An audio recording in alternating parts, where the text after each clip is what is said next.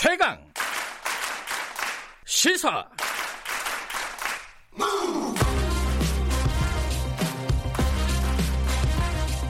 지금 여러분께서는 김경래 기자의 최강 시사를 듣고 계십니다. 네, 신종 코로나 바이러스 얘기 좀 해보겠습니다. 앞으로 일주일에서 열흘 정도가 중요한 고비가 되고 될 것 같다라는 뭐 관측도 나오고 있고요. 좀뭐 좋은 소식도 있고 나쁜 소식도 있고 여러 가지가 좀 얽혀 있습니다. 그리고 궁금한 것도 많고요. 그래서 오늘도 어, 전문가 좀 연결해 보겠습니다.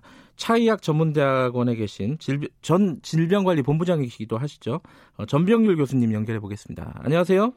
네, 안녕하세요. 전병률입니다. 네. 네. 뭐큰 얘기부터 좀 여쭤보고 좀 세세한 얘기는 뒤에 좀 여쭤보겠습니다. 이 네. 지금 어제는 추가 확진자가 안 나왔어요, 우리나라가. 그죠? 네, 그렇습니다. 안 나왔는데 지금 중, 국내 확진자 15명.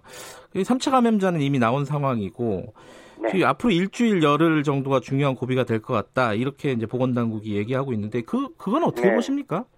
어, 일단 이 질병의 잠복기가 최장 14일로 알려져 있죠. 예. 그렇다면 이제 31일 이후에 이제 9명의 신환이 확진 판정을 받았는데 네. 그 기점으로 해서 어, 최장 그 14일을 계산하면은 어, 적어도 이제 열흘 정도까지는 어, 이들 접촉자 현재 음. 913명이 관리가 되고 있어요. 네. 이들 913명 중에서 추가 확진자가 나올 것이냐 안 나올 것이냐 이것이 이제 앞으로의 질병 확산 여부를 결정하는데 큰 역할을 할 수 있다. 그런 의미로 보시면 되겠습니다. 그 913명의 접촉자 같은 경우에는 지금 관리가 가능한 상황인가요? 물리적으로나 현실적으로? 아, 일단 현재는 그 보건당국이 예. 그이 접촉자 관리 지침에 따라서 1대1 매칭을 지금 하고 지금 관리를 하고 있어요. 예. 이 경험은 우리가 2015년도 메르스 때 해본 그런 그 관리 경험이기 때문에 네. 현재로서는 충분히 그 격리하면서 네. 어, 현재 환자 상황들을 잘 어, 모니터링하고 있는 것으로 그렇게 지금 파악이 되고 있습니다. 근데 이제 향후 전망에 대해서는 좀 엇갈리는데 중국에서는 뭐 우리처럼 앞으로 한 2주간이 어, 바이러스의 절정기다 이렇게 예측을 하고 있고 미국 그 뉴욕타임스 보도 같은 경우에 보면요. 이게 네. 세계적인 유행병이 될 가능성도 얘기하고 있습니다. 이거 약간 네. 좀 양쪽 얘기가 좀 다른 것 같은데 어떻게 보세요? 어, 아무래도 이제 그 중국의 입장에서는 자국에서 발생된 질병의 확산이 워낙 빠르고 또 사망자가 급증하니까 네. 어, 자기네들이 이제 어느 정도 좀 통제를 할 수 있는 그런 노력을 하고 있고 또 그 자신감을 이제 보여주는 이제 그런 발표라고 할 수 있겠는데요. 예. 어, 사실상 그 환자의 급증 양상이나 사망자의 급증 양상을 보게 되면은 어, 중국의 그런 발표가 상당히 신뢰성이 좀 떨어진다고 볼 수가 있고요. 예. 오히려 미국의 그 뉴욕타임즈에서 보도된 그 미국 국립 알레르기 감염병 연구소 소장의 발언이라든지 예. 또전 미국 질병통제예방센터 소장의 발언, 이 신종 코로나 바이러스 확산 억제할 수 있을 것 같지 않다. 뭐 이런 발표를 했어요. 네. 오히려 이런 부분들이 이 질병이 앞으로 상당히 장기화될 수 있다라는 것들을 예감하는 어, 그런 중요한 발언이라고 저는 생각을 합니다. 그러면 이게 중국 상황에 따라서 우리는 사실 좀 종속돼 있는 경우 그런 상황이 있지 않습니까? 그럼 우리도 좀 그렇죠. 예, 장기화될 가능성이 있는 거 아닌가요? 어, 당연히 그렇습니다. 음. 우리 그 사스가 그 2002년 3년도에 한국에서 5개월 동안 그 이 사스 관리를 했어요. 네. 그리고 메르스 2015년도에 218일 걸렸습니다. 네. 신종플루 2009년도에 1년 걸렸어요. 음. 이 질병도 상당히 장기화될 것이다. 네. 아, 지금 현재 이 공중보건학이나 이 의학을 하시는 분들의 조심스러운 전망에 따르면 4월, 5월까지는 피크를 보이고 네. 어, 날씨가 따뜻해지는 7월 정도쯤에 대해서 어느 정도 좀 통제가 가능하지 않느냐 네. 한 이런 조심스러운 예측을 하는데 워낙 중국에서 환자가 지금 본물 터졌어요. 엄청나게 네. 많이 생기고 있습니다. 예. 그런 양상이기 때문에 우리나라에도 영향을 줄 수밖에 없습니다. 어, 그러면 지금 뭐 확진자가 단기적으로 좀 어, 주춤하고 있다 이런 상황에 안심해야 될 상황은 아니군요 지금. 그렇습니다. 앞으로 음. 이제 지역세 감염이 생기는 것은 뭐 명약 관한 일인데 네. 이제 그 기간을 어떻게 하면 좀 더 늘릴 수 있느냐. 네. 초기 단계에 국민들의 안심을 좀 높여주고요. 네. 또 대응 태세를 준비한다는 측면에서 그런 기간들이 필요한 것이지 예. 우리나라에서 지역세 감염이 생기지 않는다 그런 얘기는 아닙니다. 예. 어, 우리나라 얘기 좀 몇 가지 더 해보겠습니다. 그 자가격리 조치를 좀 강화했습니다. 이제 밀접 접촉자, 네네. 일상 접촉자 구분을 없애버렸어요. 네네. 이게 뭐 바람직한 조치라고 보십니까? 아니면 좀 늦었다는 얘기도 있고 어떻게 보세요? 어, 사실은 이제 그 환자의 진술에 따라서 이제 역학조사관이 구분할 수밖에 없는데 네. 몇몇 사례에서 이제 좀 사실과 좀 다른 일들이 생기다 보니까 네. 국민들이 보건당국의 환자 관리에 불신을 갖게 됐어요. 네. 그러니까 보건당국은 어떻게 보면 좀 강수를 둔 거죠. 음. 좀 무리가 있더라도 어, 밀접 일상 할 거 없이 전부 격리 조치를 하자. 네. 그리고 메르스의 경험이 있으니까 네. 어느 정도 좀 그 공무원들이 그 1대1 매칭을 해서 관리를 하면서 국민들에게 좀 음. 안심을 주자. 뭐 네. 그런 의미라고 볼수 있겠습니다. 또 하나가 지금 여러 가지 논란이 있는 게 그 여행 금지입니다. 이 네. 어, 입국을 후베이성을 거친 외, 국인들에 대해서만 제한하는 조치가 시행이 됐습니다. 오늘부터. 네 근데 이걸 넓혀야 된다. 적어도 네. 지역은 네. 좀 넓혀야 되는 거 아니야 후베이성에서 이런 네네. 의견들이 좀 있던데 교수님은 어떻게 보세요? 어 저도 사실은 그 의견에 동의를 합니다. 왜냐면은 어허. 현재 중국에서 환자가 발생한 전체 규모를 보게 되면은 네. 후베이성이 전체 환자의 한 60%를 차지하고요. 네. 그리고 나머지 지역이 한 40%를 차지를 해요. 네. 그런데 지금 후베이성은 이미 23일 이후 우한 지역에서의 그 저 인구 이 탈출을 전부 봉쇄를 했기 때문에 네. 사실상 후베이성 지역에서 유입되는 인구는 그렇게 많지 않을 거란 말이에요. 음흠. 그렇다면은 그 이외의 지역에서 오는 다른 중국인들도 좀 통제할 필요가 있지 않느냐 하는 그런 생각들을 어, 조심스럽게 저는 갖고 있습니다. 어, 좀 넓힐 수 넓힐 필요는 있다 이런 말씀이시네요. 제한 지역을. 네, 그렇습니다. 네. 또 하나가 이 관광 목적으로 들어오는 여행객들, 중국인 여행객들, 네. 그리고 우리나라 사람들이 또 중국에 가는 관광 비자 이것들을 좀 제한하는 조치를 취해야 되는 거 아니냐. 이게 정부 안에서도 좀 이견들이 있었더라고요. 이건 어떻게 보십니까? 네. 뭐 아무래도 앞서 말씀드린 것과 거의 일맥상통하는 이야기인데요. 네.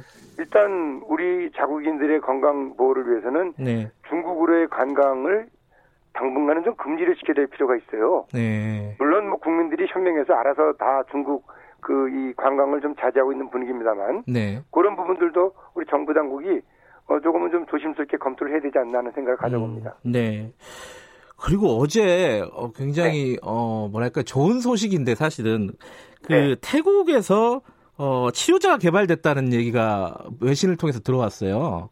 네. 이거 어느 정도 신빙성이 있는 얘기입니까, 이거는?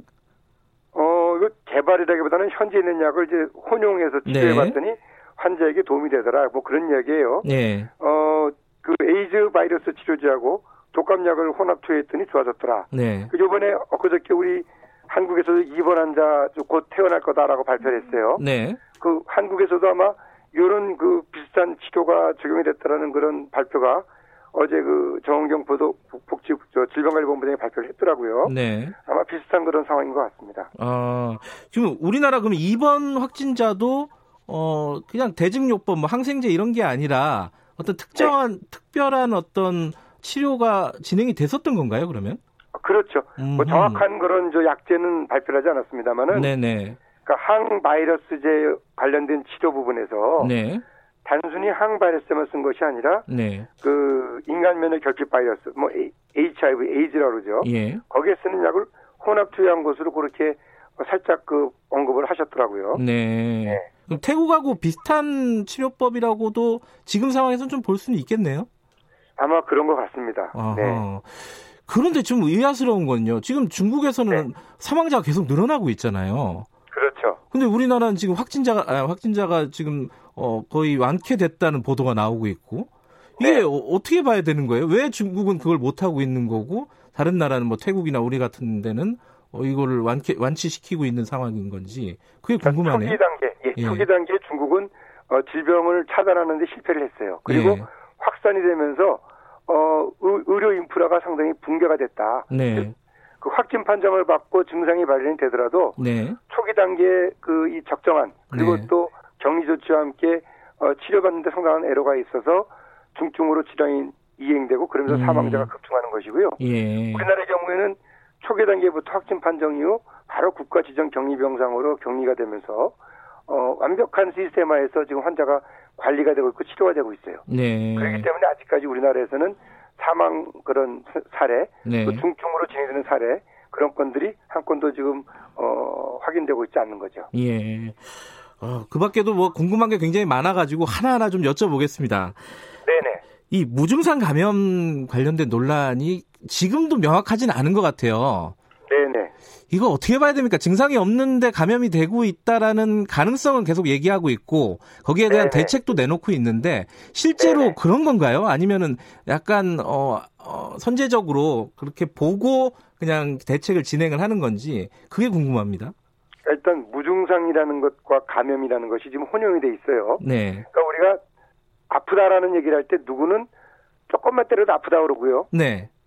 또 어떤 사람은 상당히 아파도 또 아프다는 얘기를 안 해요. 네. 그러니까 이런 아프다라는 게 주관적일 수가 있어요. 네. 이 증상이라는 부분도 역시 그런 부분들이 있습니다. 음흠. 하지만 어 감염은 된 거예요. 네. 감염은 됐지만 발열이나 호흡기 증상, 인후통 뭐 이런 것들의 증상이 어떤 사람들은 좀 민감하게 아. 반응이 되는 거고 어떤 예. 사람은 그렇지 않은 거예요. 예. 다만 어 그 증상이 없는 그런 상황이더라도 감염이 됐을 때 쉽게 전파가 될 수 있다 그런 의미로 받아들여야 돼요. 예. 중국 당국은 무증상에 대한 감염 사례를 많이 발표를 했고요. 네. 또 독일이나 일본 몇몇 국가에서도 그렇고 네. 뭐 이런 사례가 밝혀졌어요.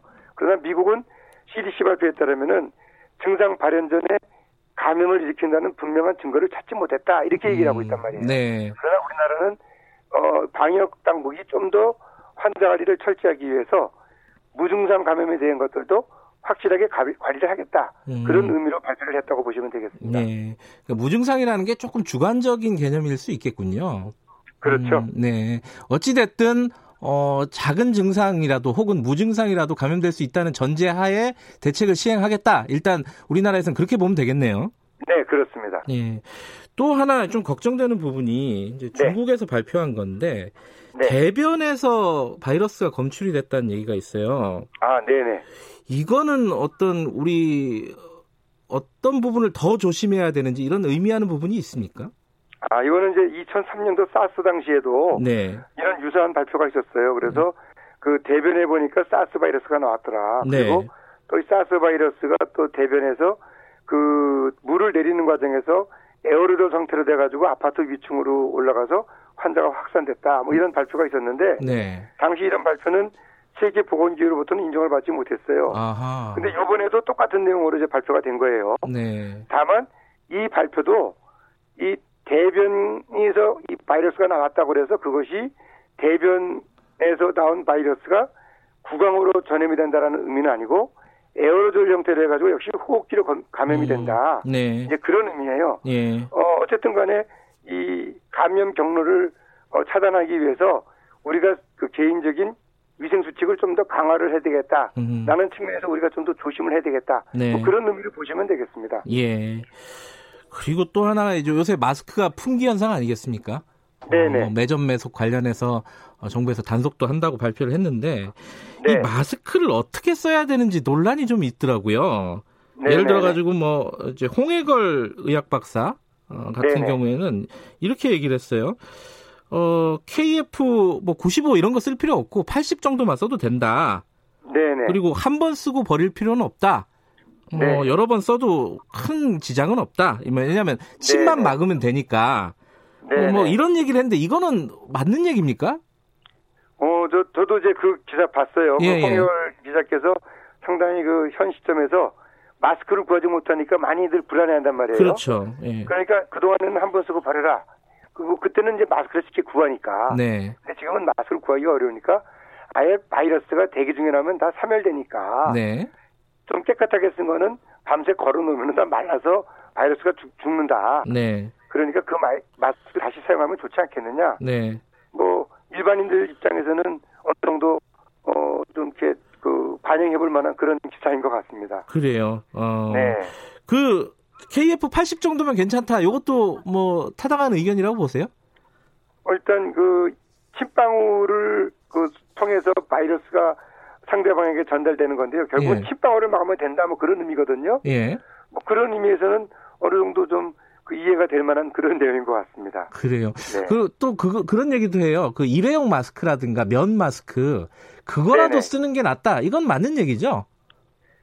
아무래도 이제 지금 상황은 침방울을 상대방에게 전달을 하느냐 마느냐 이제 그런 부분이다 보니까 네.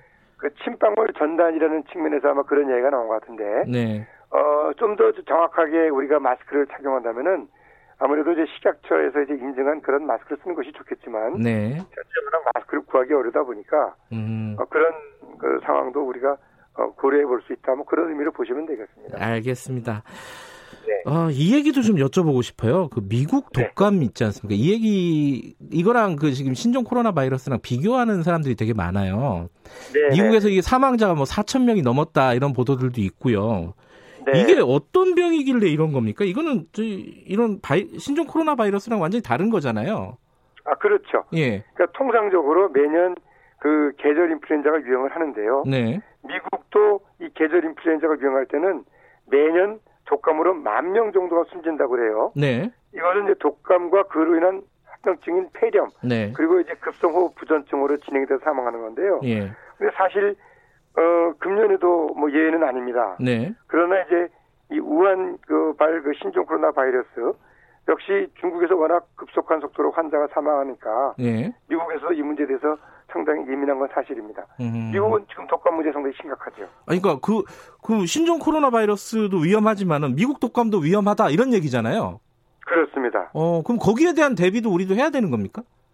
우리나라는 이미 그 계절 인플루엔자 그, 그 예방 접종을 지난 음. 그 10월부터 쭉 진행이 됐어요. 우리나라는 네. 예방 접종이 특히 이제 노약자들은 정부에서 무료로 접종을 해주기 때문에 네. 미국과는 좀 더 양상이 다릅니다. 미국은 아. 나라는 돈이 많지만 예. 건강보험 적용을 받지 못하는 인구가 예. 우리나라 인구만큼 많아요. 알겠습니다. 그렇기 때문에 우리나라 공중보건의료체가 상당히 잘 돼 있다. 예. 그렇게 보는 거죠. 이 부분에 대해서 우리나라에서 그렇게 걱정할 부분은 아니군요. 그러면은 우리나라는 통상적으로 예방 접종이 매년 이제 음. 잘 효과적으로 진행이 되고 있고요. 네. 또 타미프루라는 약도 다 건강보험으로 인정이 되고 있어요. 그렇기 예. 때문에 그 계절 인플루엔자는 어느 정도 안정적으로 관리가 되고 있다 이렇게 보시면 음, 되겠습니다. 알겠습니다. 여러 가지 궁금증 어, 잘 말씀해 주셔서 감사합니다. 네, 감사합니다. 예, 전 질병관리본부장이었습니다. 차의학 전문대학원 어, 전병율 교수님이었습니다.